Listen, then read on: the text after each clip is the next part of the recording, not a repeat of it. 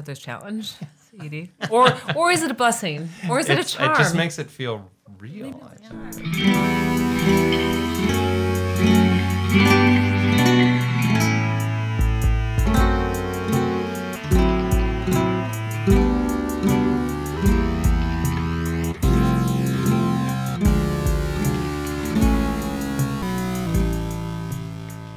Welcome to Art Gab. This is Ashley. This is Kendra. What did you do this weekend?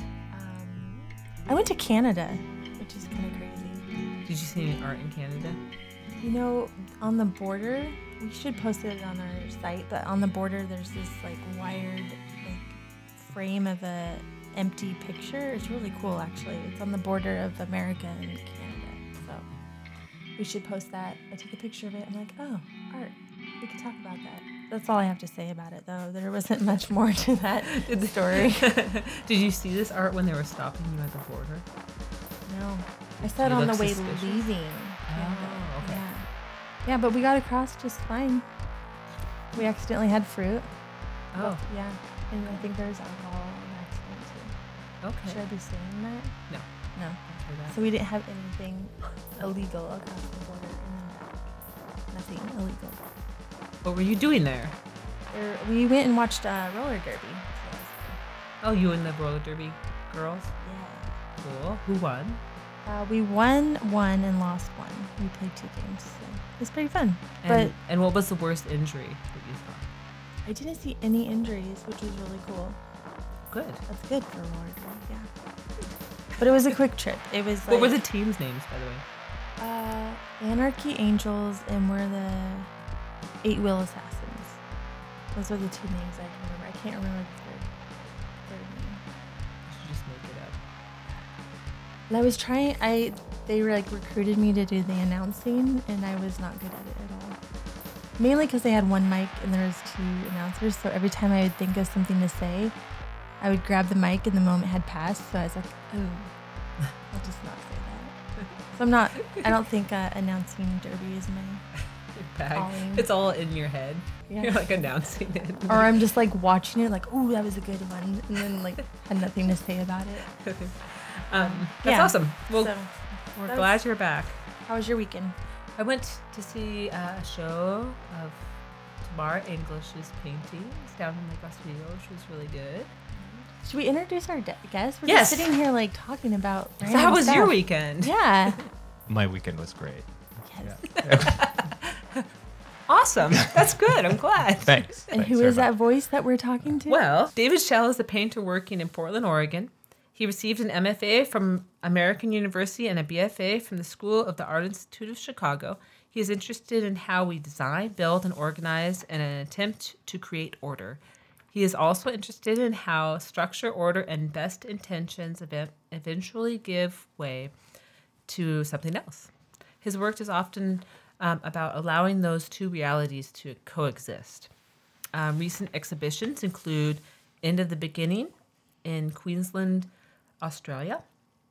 Um, another show called What Develops at the Floating Gallery in Portland. Another show called Just Like This for a Little While at Orange Studio in Portland. And the 60th, oh, Ch- hmm, Chautauqua. Chautauqua. Oh, good. Chautauqua annual exhibit of contemporary art in Chautauqua, New York, and Transformation Chase at the Northview Gallery, as well as um, he's also shown work at Gallery 214 at the Pacific Northwest College of Art and at the Oregon State University. Um, his paintings are also were also published in Studio Visit magazine. David Shell, welcome to Art Gab. Thank you. Thank you for having me here. Yeah, thanks for being here. Um, so, uh, do you want to describe yourself and what you do? Kind of, it's a Uh, broad question, but Yeah, yeah. Well, I guess the um, the basic idea is that I'm I'm a painter. I'm a studio artist. Um, I still just really love going into uh, uh, my attic where I have a studio set up, and uh, I am primarily an oil painter. Um, the work takes a long time to do, so it's I'm lucky enough right now to have a lot of time to just be working through several ideas, um, and that's that's kind of where I'm at right now. um, so you said it takes a while. Do you do like a lot of layers? Is that why it kind of takes a while, or like how? What's your process like? Yeah, so the process, um, I usually start with some sort of a drawing uh, or an idea about what I want to make. Uh, and that starts with pencil drawings, um, sometimes gouache, watercolor, other materials, just to get started and get an idea about color. Uh, it eventually turns into a larger painting. Um, but I find that the paintings take uh, a, a long time because they they I try to make them in a really specific way, and then that specific way just completely falls apart. Like I just have no idea where it's going. Um, so there's a plan, there's a guide of some sort, and then there are all these kind of transformations and mutations. Uh, that take place. So with oil paint, I find that it takes a long time for things to dry. Um, I have to stare at things for a long period of time. Um, and it's just a, yeah, it's a long process. Yeah. Um, so in your paintings, we notice that there's a lot of bright and highly saturated colors. Um, what do you see this use of color adding to your work? I am a huge fan of, of color. I think is ultimately what it comes down to. I am, in terms of adding things to my work, um, I'm very interested in the idea of, of decoration, uh, of things being pretty in some way, and having my own idea about what that what that means. Uh, and I want them to be visually um, arresting. You know, I want I want people to, to stop and and look at them. So the color for me is really, um, it's an important part of that. Right. Um, what I like about them is that they're like high saturated color. They're not. I mean, because there's beautiful colors that are low saturation, but they're Right. definitely arresting because of that bright, saturated, intense color. Thank you. Yeah, Yeah. that's that's definitely what I'm going for. Is um, I there are so many artists that I love who are subtle and understated. I'm a huge fan of of Agnes Martin and how there's just it almost feels like there's nothing there on that canvas.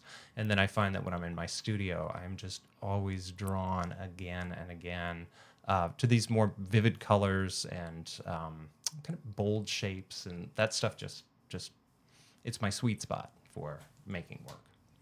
Nice. Do you like plan out the colors ahead of time, or is it kind of just like you're planning and generally just go with it as you are making it? I would say about 50 50. Sometimes things are really planned. Um, like it's interesting seeing there's some some printouts of, of paintings that I've done on the on the table in front of us and uh, and looking at them, I'm thinking about how some of them started with such specific drawings, such specific plans. Um, and the paintings look a lot like the drawings that they came from. There are changes that definitely took place along the way. Um, but I felt like they kind of stayed true to that original idea. And then some of them more recently, within the last couple of years, the plans just fall apart more consistently. Um, you know, I think that I'm gonna, I think that I'm gonna follow through with this idea, and then I just can't. It just feels wrong once it's on the canvas. Do you like that though? Like I love that. the yeah, yeah, the chaos in it. Totally. That's a great word for it. It's um, kind of fun because I mean you go in with an idea, but as time goes by, that makes it kind of fun to see it change to something Right. that you didn't think it would. Right. Yeah. Right. Yeah. Um, It's almost like the painting is talking to you and telling you where where to go. absolutely. The painting's like, yeah. listen, this is what we're doing. we're changing gears. I know you wanted to go down this road, but we're actually going to go down this road. Yeah. So I was going to ask you, um, uh, so uh, on, on these paintings that we printed out on the table here, did you want to talk about any one specific, like maybe describe it and tell us like how it how it evolved or which one, basically which one up here was They're changed the kind of all from different time periods. I Is what we why Sorry we about picked them. Yeah. Yeah, Uh, we like went oldest to newest, but Right, Yeah. right. Um, well, I think probably there's a painting called Scrunch uh, here from 2018, and it's 30 by 36. It's oil on canvas, um, and it's sort of like a pedestal um, with a flat top. Uh, the perspective is is um, like an isometric perspective, um, so it's a little bit off or wonky. And then underneath it are these kind of sharp jagged, zigzaggy forms coming down, and those are the support system for the the pedestal. Um, and it's almost like a, a table or something that's been pushed down by gravity from the top and is starting to get scrunched. Nice. It kind of reminds me of like I had like a Jack in the Box.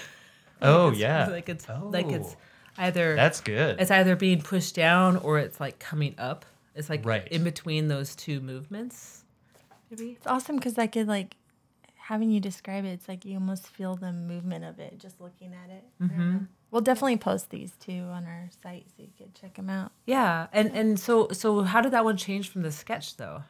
Did it change much? It did. It did. That one, um, the the colors changed uh, quite a bit. Um, the how the paint went down uh, was, I think, much more spontaneous than it was in the original drawing.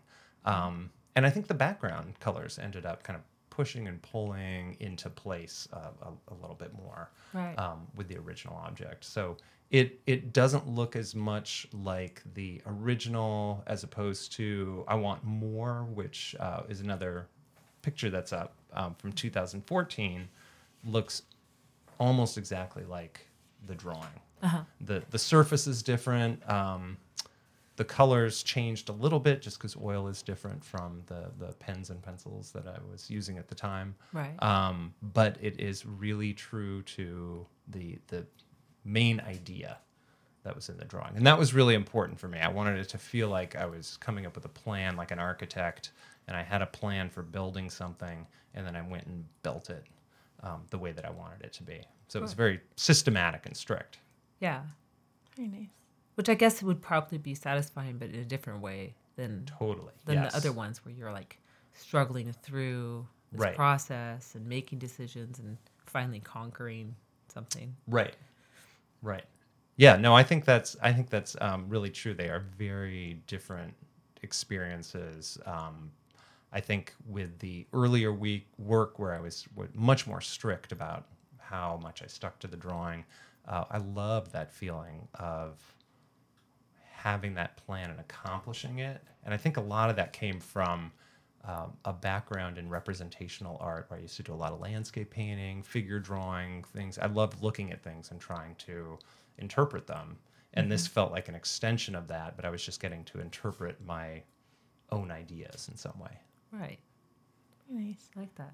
Yeah. Um, have you always like so like kind of s- switching gears? Like, has this has art always been a part of your life? Like, what was your strongest memory as a child, like doing art and starting in it? And art was it was always really important for me. I was uh, an obsessive drawer as a kid. I know a lot of kids are. Um, I just I just absolutely loved it. And you know the early the early drawings were uh, Star Wars figures and uh, Nice. you know just all of that Yeah. kind of stuff you would expect a seven year old to to be drawing. And then I just I loved doing it. My mom was a librarian. So she would constantly bring home books like how to draw a shark, uh, how to draw elephants. So we do those kind of cheesy old how-to books. Yeah. And I was horrible at them. uh, I did not have that natural talent for doing something realistic, but I enjoyed the process so much, and I loved the invention um, that I just kept doing it. Yeah. very nice. I remember uh, when I was a kid, I I don't know if you know this actually, but I went through the a chicken phase. Ooh. I I drew chickens nonstop for I like don't remember a few months. Just I, I don't know. I was just really excited about the shapes and colors, and And were these realistic chickens, or were they just invented chickens? they were kind of a uh, they were realistic at first, and then kind of spun off into kind of more imaginary Right, things. But right. um, so I had a chicken phase, but it sounds like you kind of had like a what did you say? Which which action? Uh, sharks, dinosaurs, Star elephants. Wars. Oh, but Star Wars. Oh, yeah, Star yeah, yeah. Oh, Wars, Star yeah. Wars. Yeah, Star yeah. Wars. Um, phase. and they were, uh, they were horrible, horrible drawings. Um, which uh, I wish I had them now because yeah, they were like all R two D two. Yeah. It's oh, good stuff. nice. Yeah. Yeah. It's interesting because like a lot of the artists that we have been researching, something in their early childhood seems to have like kind of gone off into their adulthood in the art that they do now.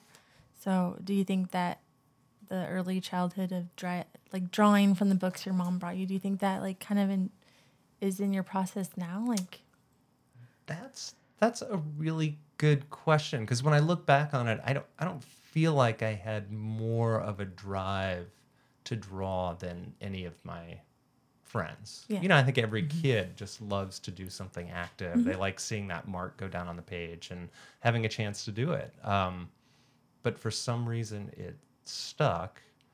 And I think part of it might be I had a great uh, high school teacher. So I'd kind of fallen, you know, out of doing artwork or maybe kind of doing it off and on. Um, but had a wonderful high school art teacher uh, who um, let us have so much freedom in the room, but there was still a sense of structure. And I loved, I just responded to that combination. Uh, and I remember working harder in that class than any other class that I had. And I think that's when I really knew I wanted to do something that was art related. nice, Nice. very fun. Yeah. And then you became an art teacher, right? I did, yes. Yeah. So so they were inspiring in multiple ways. I mean, Yes, yes. No, in fact, as when I was uh, when I was teaching high school art, I thought a lot about what worked for me and what didn't as a high school kid.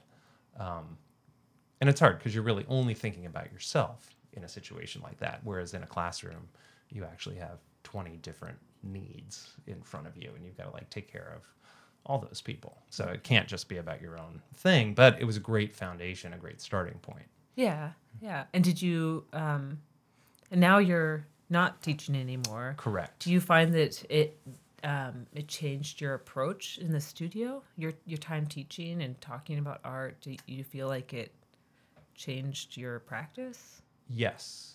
Yes, I think I think it did. I think you can, you know, when you have conversations, you're you teach, right? Where, yeah. where where are you?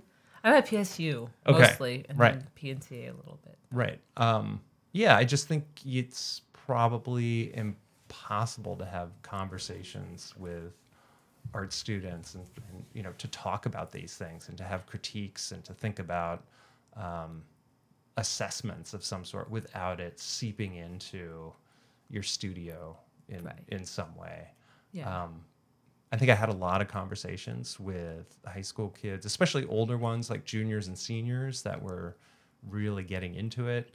We'd have conversations about what their ideas were for a particular piece and how you best illustrate those ideas. And I think those conversations, um, it was just so fascinating for me to hear about what people, what drove them to make something. And it made me Yeah. think a lot about what was driving me to make the shapes and forms um, that I ended up making. Because it's easy to go in a studio and just like make and not think about it and just see what happens. Uh, but I think at some point, being reflective is really, really important. right. Yeah. That's a yeah, it's a good point because you could do something all day, but then you get around even high schoolers that have an opinion to their own, like to hear what they have to say and Right. from their perspective is interesting. So yeah. Yeah. and that makes me think of pop culture too, because like high schoolers definitely have an opinion, but especially when it comes to pop culture. And, I, and your bright colors remind me a lot of you know things I see yeah, out in visual culture. yeah, definitely. Did we ask a lot? Did we answer a lot of these questions? Well, some are like really random, so like I love random questions. um yeah, I I think we should just switch gears and you want to do random questions. sure. like, I'm in. um, this is kind of broad, but are you a hunter or a gatherer? Um, probably. Well, one of my priorities right now is being a stay-at-home dad, and I really, uh, I really enjoy cooking. Um, we have a vegan in the family, so that's really made me like, like think about how I cook and how things come together in a different way. Um, so I would say I'm probably a gatherer in the sense that I'm constantly gathering things at different stores and trying to make um, trying to make stuff happen so on a mm-hmm. really practical level with the family and then i think in the studio i i think both i don't think you can really be one or the other in the studio So I, I, yeah, I that's try to good question. yeah, that's a really good question. But I try to steal from everything I see. And so I think that's a hunter. Yeah. I think. I don't but I think you're also just gathering information. I mean, you're just kind of, if you like art history, if you like what your peers are doing or you go to galleries, you're you're definitely gathering what you can. You're gleaning something. Yeah. Um, We talked about Matisse like a few weeks ago, and it was like he. I never realized how much he appropriated from all these different people, and um, what was it? All artists steal. Like yeah, yeah. I We're mean, all- we all have to live in a world where we're influenced by a ton of different things. Yeah. So that's kind of gathering, right. but you're hunting for like finishing something, maybe Yeah. finishing a painting. There's You're lot of hunting for the end of a painting. I don't know. Yes, yeah, I, and I I think also most artists that I talk to are are they're hunting for a a a style or a voice or trying to let that develop. I don't even know if hunting is the right word for it, but wanting to create something that is not mistaken for somebody else's work or or somebody else's genre, another time period. Um, I think people want I think people want that that that voice to come out, and that takes a lot of. I think that takes a lot of hunting. Yeah. Yeah. Definitely. I like, yeah, the cooking and the studio thing. Like cooking, yeah, that would be hard for like different kind of diets and stuff. Like you have to be creative and try out new things. And I guess Portland is a good place for finding vegan stuff. It though. is so easy. Yeah. It is. it Yeah. is remarkably easy, uh, which makes it a, a lot more fun. I think this would be very difficult to do. Um, you know, if it was if we were all in a, a smaller town somewhere with with uh, less access, but um, it is great, and I think I the crossover between cooking and being in the studio for me is uh, to me it's a really big one because there's a ton of planning. Um, I'm very recipe oriented with with things that are vegan or new to me, um, but I have no problems changing the recipe uh, if I you know if I think it needs something else. And I feel that way in the studio all the time. That you just know if something else has to happen. Right. Yeah. Well, and then with a vegan diet too, it's like a restriction or parameter to work within. And Right. I feel like the the studio time. I don't know. if- It sounds like you're the same way as me. That you have to set up parameters, or it could be about everything. Right. Right. So right. actually, that makes me think. So in your artwork, is there is there a parameter, or is there something that you wouldn't put in your artwork, or or um you, you talked about okay so you i'm gonna i'm gonna form a full question It's shocking. uh, you talked about order and you said uh, we have moments in our culture physical appearance identity fashion and overall taste that seem um, structured and well defined but they are just snapshots. I try to depict seemingly solid and architectural forms as they are transforming. So with that in mind um, uh, it, are there are there architectural things or orderly things that you would never put in your paintings? Like like like similar to how you're cooking for the vegan in your family you're not going to put in animal products are there certain things in your Oh, paintings yes, you wouldn't yes, right. No, I think most things in the world I just would not put in the paintings. oh there you go Yeah, Okay. ninety-nine point nine nine nine percent of what's out there um, just doesn't make its way in, and I think that's probably true of most Right. artists. Um, I have found over the years that I'm really interested in uh, simplifying things, stream streamlining them, uh, finding the right color or shape or line, um, and I I find also that I I like bigger, bolder movements uh, in in work. So if it if it feels too busy, um, meaning that there are just you know too many marks or too many small things that don't feel like they're adding up um, or adding to the overall piece, I don't I don't have any problem getting rid of those. I think it's okay to eliminate them. Um, I don't want anything like I don't want cartoon characters to show up. You know, I just don't want it to be like I just don't want it to your be about that. Yeah. Well, I do I do think about like what what could be added or sometimes, you know, when you have a studio visit, people have ideas about what you should be doing. Like this is a great painting, but it should be a video. Right. It should. That's the worst. I have never made videos, but thanks. So what's like a memorable response to like people's opinions and Yeah, what is the craziest response Yeah. you've ever had?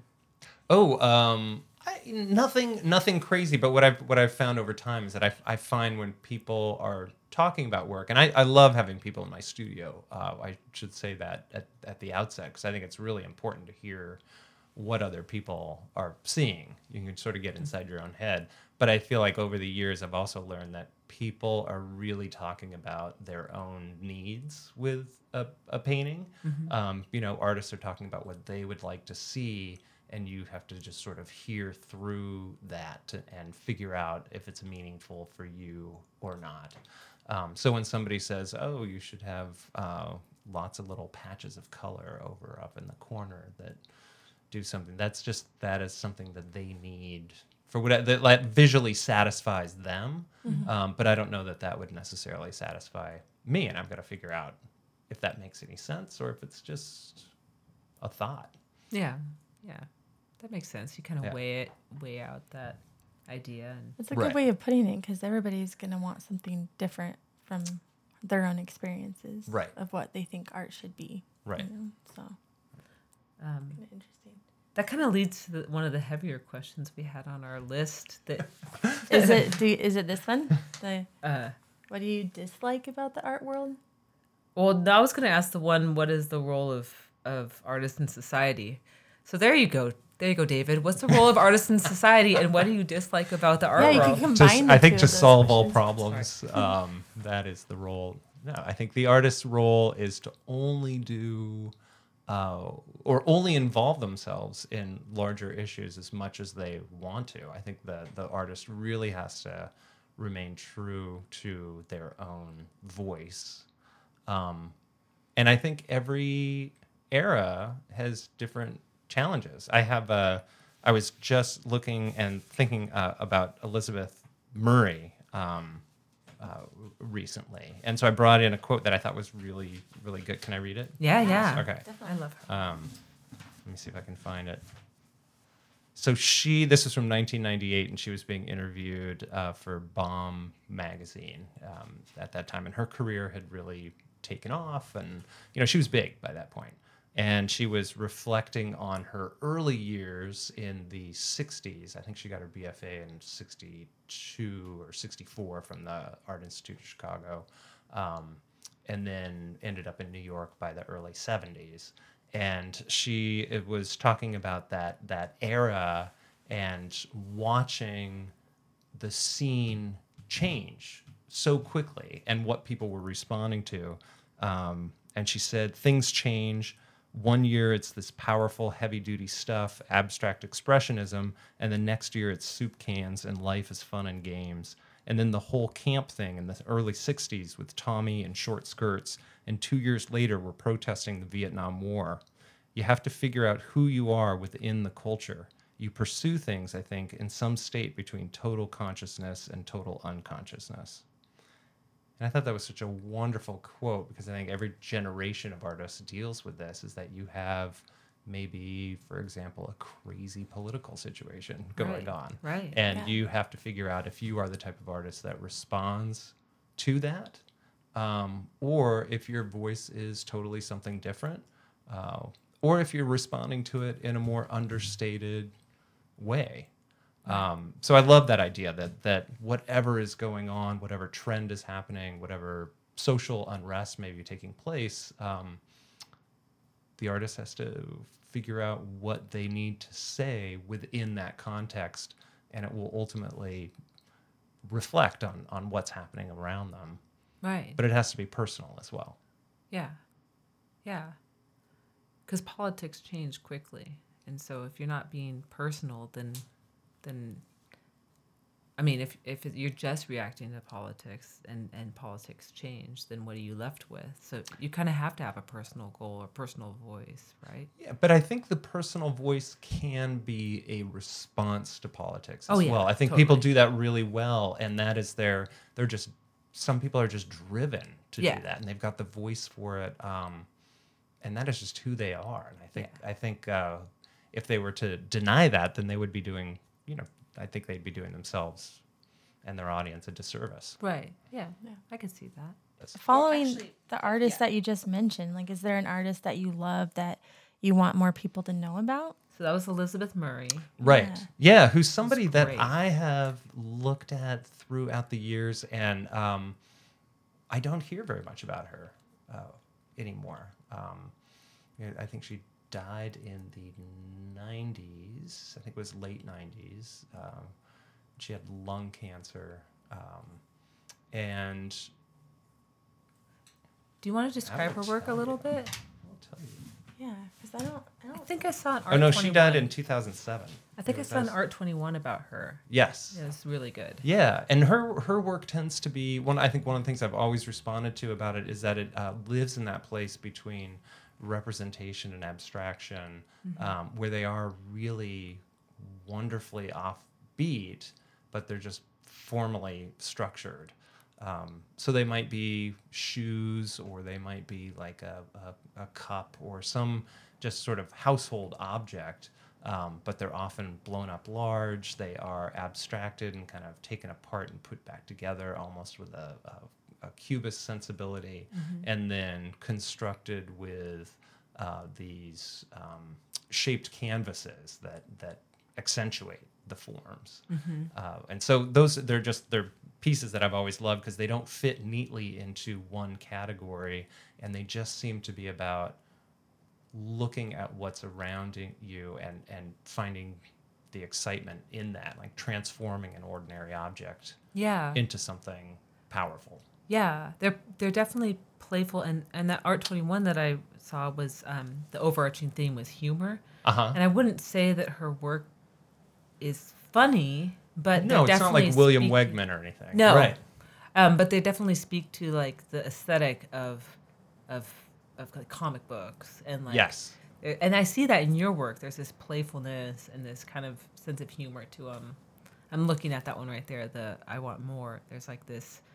It looks like a stack of of of cubes and boxes, and then there's like some that are just like they just don't have the will to stand up anymore, and they're just like melting over. They're like or like bubble gum or something attached to the side. I love that. Yeah, there's something of a uh, an unfolded laundry pile um, to me. So, yes.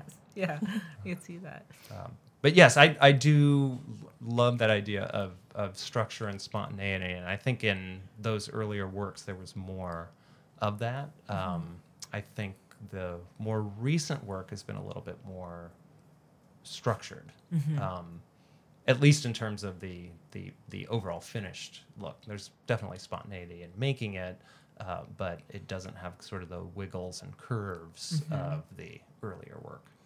Oh yeah, I remember the piece that you had at the Cascade AIDS Project auction like last month. Oh, like, yeah. pink, pink Right. and white stripe, Right, uh, blue and white. blue and white. Yeah. sorry, memory. But yeah, the it was yeah had lots of sharp edges, but it also had that it was cheerful, almost like yeah, like a. The memory of it, for some reason, is like a circus tent stripe or something. kind of Oh, right, right. Well, I should and have it's- printed that one off. It's Yeah. uh, it's been part of a series that is um, they're they're called nesting zigzags, and it sort of loosely dovetails with another series that are all about human proportions, and they're these just kind of zigzag forms are almost like chair shapes that that sit together, um, and I love the way that they they play off of each other so that they um, they they feel kind of vaguely like human bodies that are nested together. That's the idea behind them. Nice, nice. That's cool. That's cool. Yeah, because it's like your work has definitely had themes, like going from like older to newer. These are definitely sharper, Yes. squiggly. It's very cool to see the difference. Um, oh wait, I do want to know that. oh like, gosh, Ashley, Before we get Jesus to this- Christ, I'm ruining everything, but I'm just curious. Like you work mainly with oil, um, oil paint. It looks like, but Right. do you have any other type of art media you like to work with? Uh, or experiment with? Yes, I, d- I do a lot of drawing. So I'm, I work a lot with just sort of standard pencils. Um, so graphite, I'm a big fan of it. Uh, I've recently um, reignited my love affair with gouache paint, which I hadn't touched since um, undergraduate days. I just hadn't really been that interested in it, but I have found that the the colors are beautiful. It's a really saturated uh, uh, pigment um, load, and it's just wonderful to work with. So I like them as um, I like them as sketches and preparation for working with bigger things. So okay, so people that I've talked to that work with gouache, Mm-hmm. um, half of them say they there's this quality in gouache that Yes. you could reactivate it. So once it's Yes, down, you right. could put water back on and take it off, right, or it just add comes it. alive again. Yeah, Yeah, and Yeah. some Being people not the artist here, like, well, is it like watercolor? Like, remind me what gouache. it's like an opaque watercolor, Right. Basically. Whereas like oil, you can't go back and touch it once it's dried. You could No, you add can go to over it, Yeah, you could go ahead to. Oh, but you cannot reactivate it. That's reactivate correct. it, but Right. like gouache, you can. Gouache is kind of Yeah. unique in that respect Yeah. because yeah, you can go Right. back in, but um, so some people love it and some people hate that. What Right. about you? Uh, I I love it, and I think the way that I work um, with it is fairly opaque. So Mm-hmm. it's it's uh, pretty solid layers. I'm not too worried about the actual image reactivating. Um, but I have a you know a palette full of paint that when I come into the studio um, the day after working on something, I can take all that paint that's left there and bring it back to life, and it's still very usable. Oh, that's cool. Yeah, I so love that. perfect for for a parent. Oh, it's great. Yes. It's like if the kid needs Yes. something, you could just yeah. yeah. How old is your kid, by the way? Oh, my kids are like one's in college and the other's 16. So Oh, perfect. It's a really it's a great time to be a stay-at-home dad Uh-huh. at this phase. Nice. fun. nice. Um, okay. Sorry, I didn't but- mean to, like- No, no, I love this because we wrote all these questions, for, and poor David's like, um, we, You we are just. sticking to the list of questions. I know we, we're Gosh. coming up with fine. whole new questions. fine. Okay, we'll And- We had a plan and then we were unable to stick to it. It just- exactly like your Such is artwork. life. So Oh my gosh, that is so deep. We just we should just pause and think about that think for a about minute. that for a second. Um, I also love that, generally speaking, Ashley, you are more funny than me, and you ask the fun questions, and I ask the serious questions. And You've been, today, you've been deadly serious. today, Ashley's been very serious, and I I know it's weird, and I'm not trying to be funny. It's just like I don't have No. a knowledge like you guys do. No, Like, you're asking you guys good are the questions. professionals. I, I'm just here for the ride. so. Um, okay. For the third time, though, I'm going to ask: Are we ready for the ridiculous questions? yeah, Sure. Yeah. Let's do Oh, you ask it then. Okay, so this is random, but you better have a good answer. okay, you've been given an elephant. You can't give it away or sell it. What do you do with it? That is a really frightening question. um, Why is this a question? Is the question.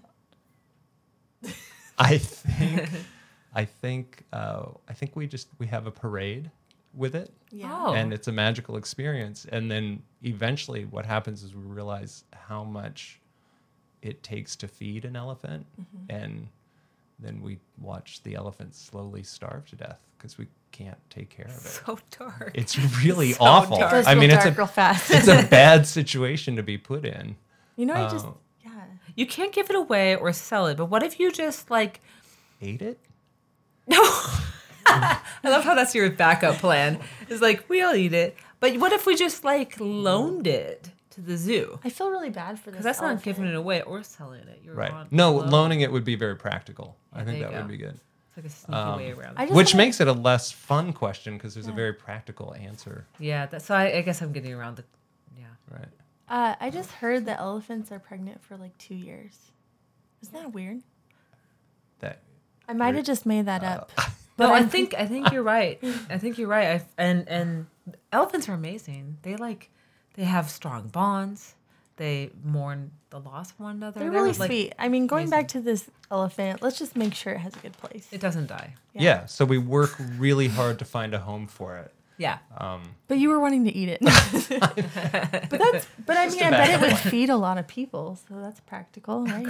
Yeah, Yeah. Uh, it's really disturbing.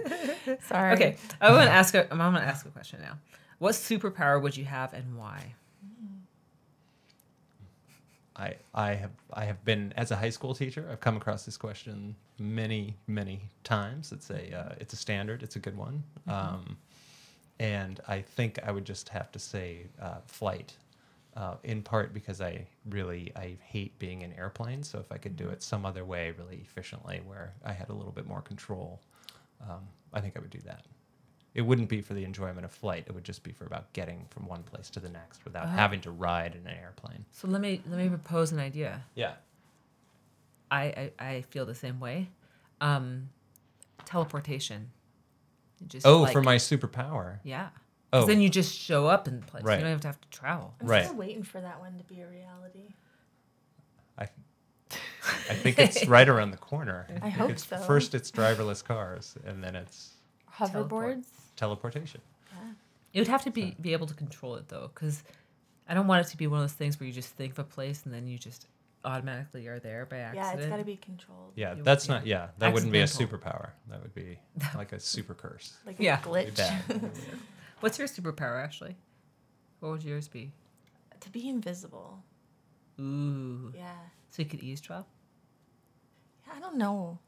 The flying thing would be I don't the know flying why. thing would be cool too because it's like just the sheer fact of like having to go to an airport, wait in line, be with a bunch of people, It's not easy. No, getting sick from being on the plane. Like I understand the appeal of the flying Mhm. thing. Like I totally Yeah, get it. I totally get it too. but the Right. invisible thing, I guess, just yeah, eavesdropping would be the main one. Mhm. That'd be cool for. Yeah, Yeah. What about you? I would do teleportation because I don't like heights. I'm not. You could I- fly at a low level. Uh, yeah, maybe. really low level, like fly to fly to Italy, like two feet above the ground. Just Yeah.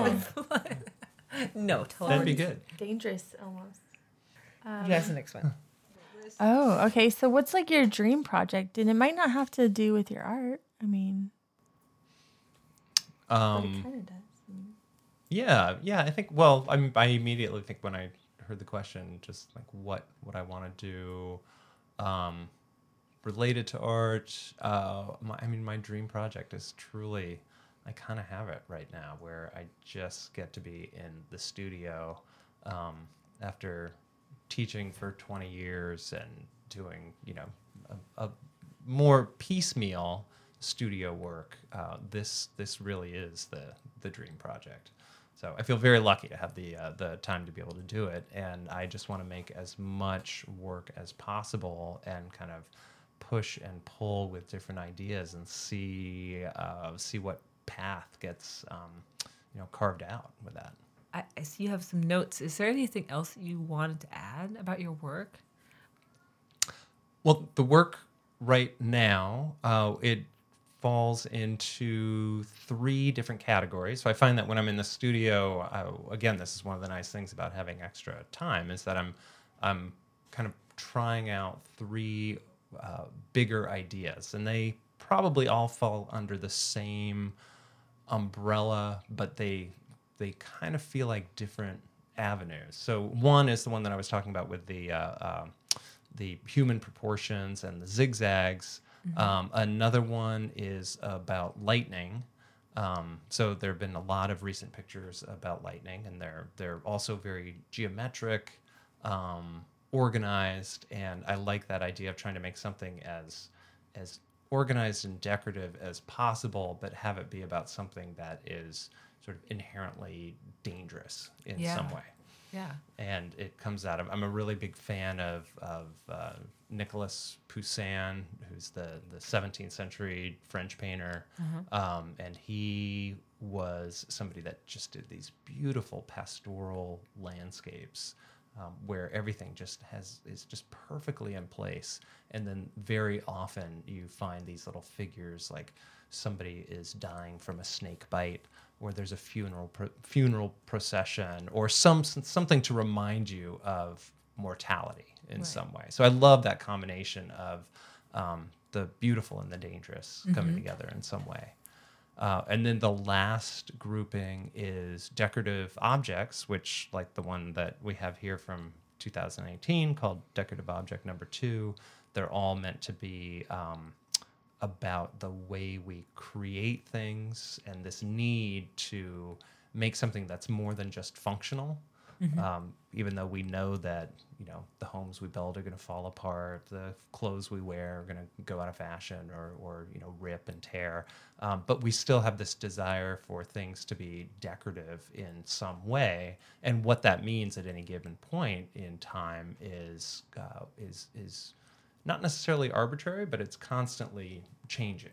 So it seems to make sense for a moment, and then whatever it was that made sense kind of falls apart and turns into something else. So those objects are meant to be um, like just stable for a moment. They've got a little bit of gravity in them. Um, and then it looks like they could possibly just twist and turn and fall apart into nothing easily. Yeah. Yeah, that painting, I, I could see like there are moments that, uh, yeah, it, it feels solid, but, and then you, you give it a second look and you're like, oh, wait, no, that's like the patterns um, not matching up. kind Right. Of is like that falling apart for me. Just, Right. Just a little bit. Right. Yeah. Um, I also love the color in this. Is there was there a reason you picked those colors or just I I well, I'm really a big fan of of pink and orange. Um, so part of it is just what I think looks pretty, and it's kind of an intuitive response to things. Um, and I was doing a lot of drawing and prep work with it, and it the drawing looks quite a bit different from the the finished painting but that was that was the starting point as i knew i wanted it to be pink and orange and a little bit of yellow and have kind of a vibrant lively palette I'm so sorry to keep like telling you what your paintings remind me of, but I hope, I hope it's okay. It reminds me of. Um, do you remember that bubble gum? Uh, the zebra bubble gum Oh, I when we were kids. Yeah, yeah it's yeah. like that combination of colors for me. Like I love that. That's great because I really uh, there are very few pop artists that I respond to, but I feel like um, there are like kind of pop culture colors that seep their way in. I think it's hard to work with a, a vibrant or saturated palette without having some of that uh, in there. Um, but I'm I I don't respond to Warhol uh, or Rauschenberg or Jasper Johns. I find that those that that tends to leave me a little bit cold. Yeah. Um, Yeah. I hate to go backwards, but I, I love what you're talking about with, with the um the lightning paintings. By the way, the like they draw you in. There's this beauty and enchantment, but then like um it's also dangerous. I just I think that's great, and that's something I really I seek in my own my own artwork. too. Absolutely. I was actually thinking about that on the drive over about how Kendra, your paintings are so much about that beauty of like fireworks or fire. Um, and that's that same element of something that can be beautiful and then absolutely dangerous at the same time. And I think we're, we're attracted to that. Um, Yeah, and I'm gonna check out. You said, you said it's Pous- Poussin.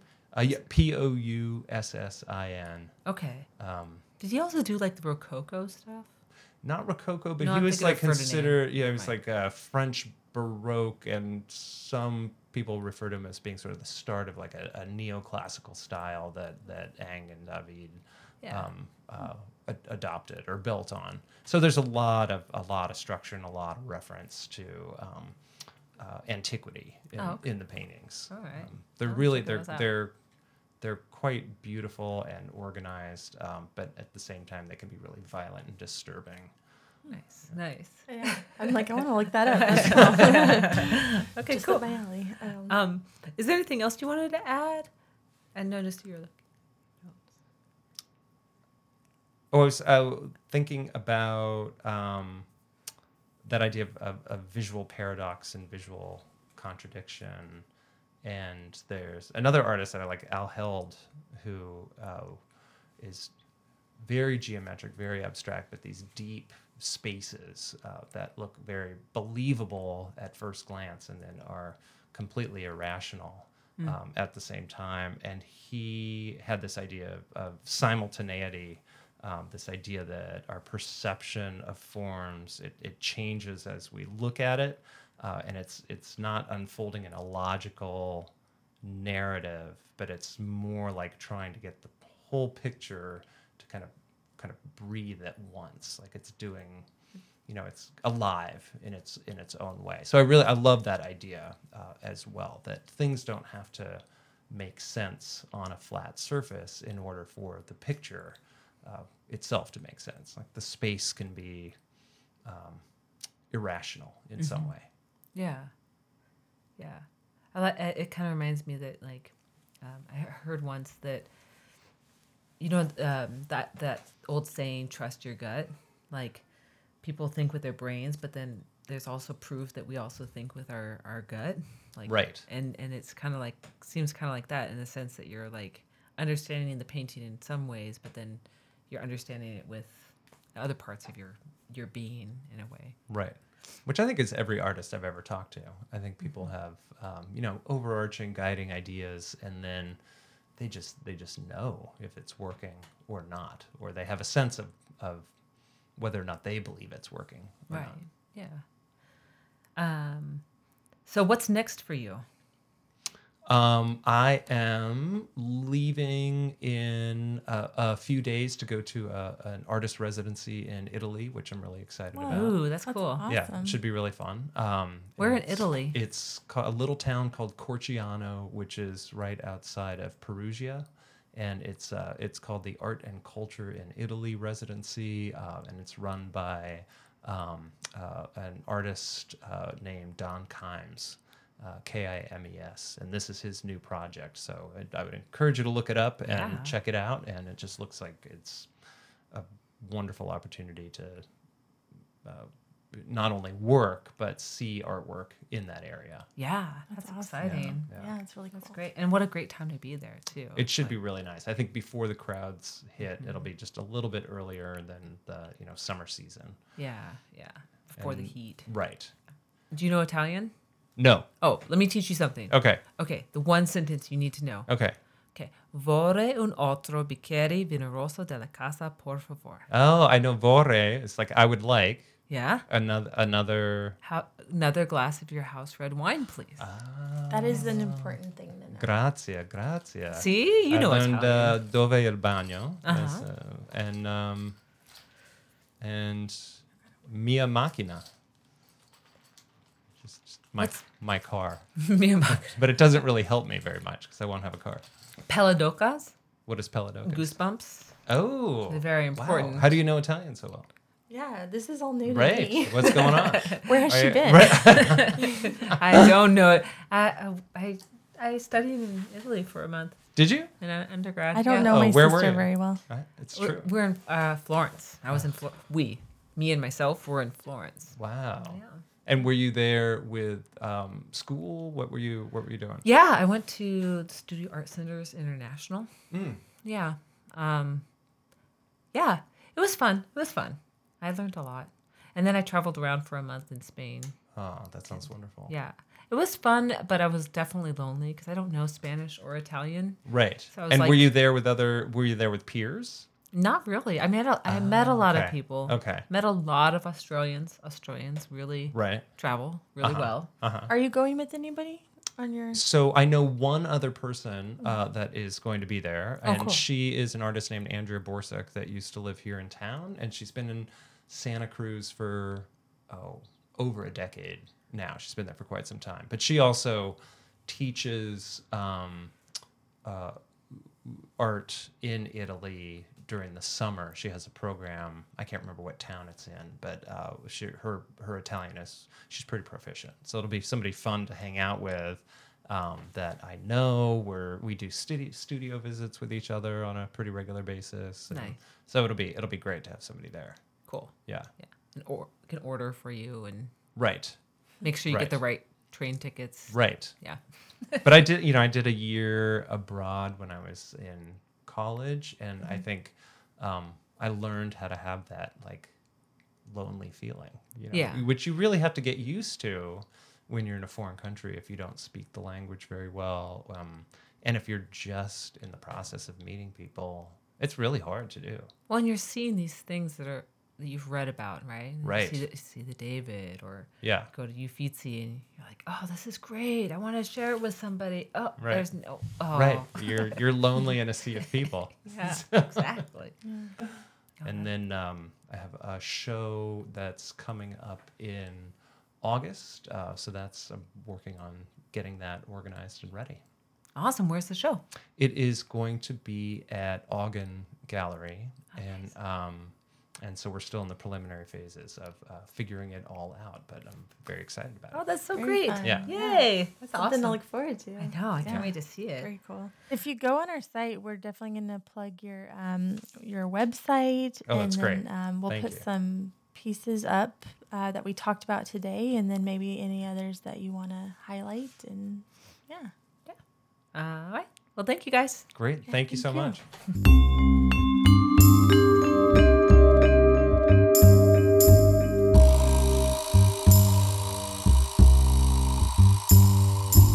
Have fun and support artists. Is that our catchphrase? have fun. And, s- yeah. No, that doesn't feel right. We need a catchphrase, I think we just David. change our catchphrase every week until I until think one that's a good idea. Yeah. we got to find the right one. Not a Yeah. catchphrase. Yeah. Well, until one Um, sticks. yeah. Is that our catchphrase? Until one sticks. There's your assignment in Italy, David. Come up with a catchphrase for us. I will. Yeah. I, that is, um, it's going to be number one on my list of things to do.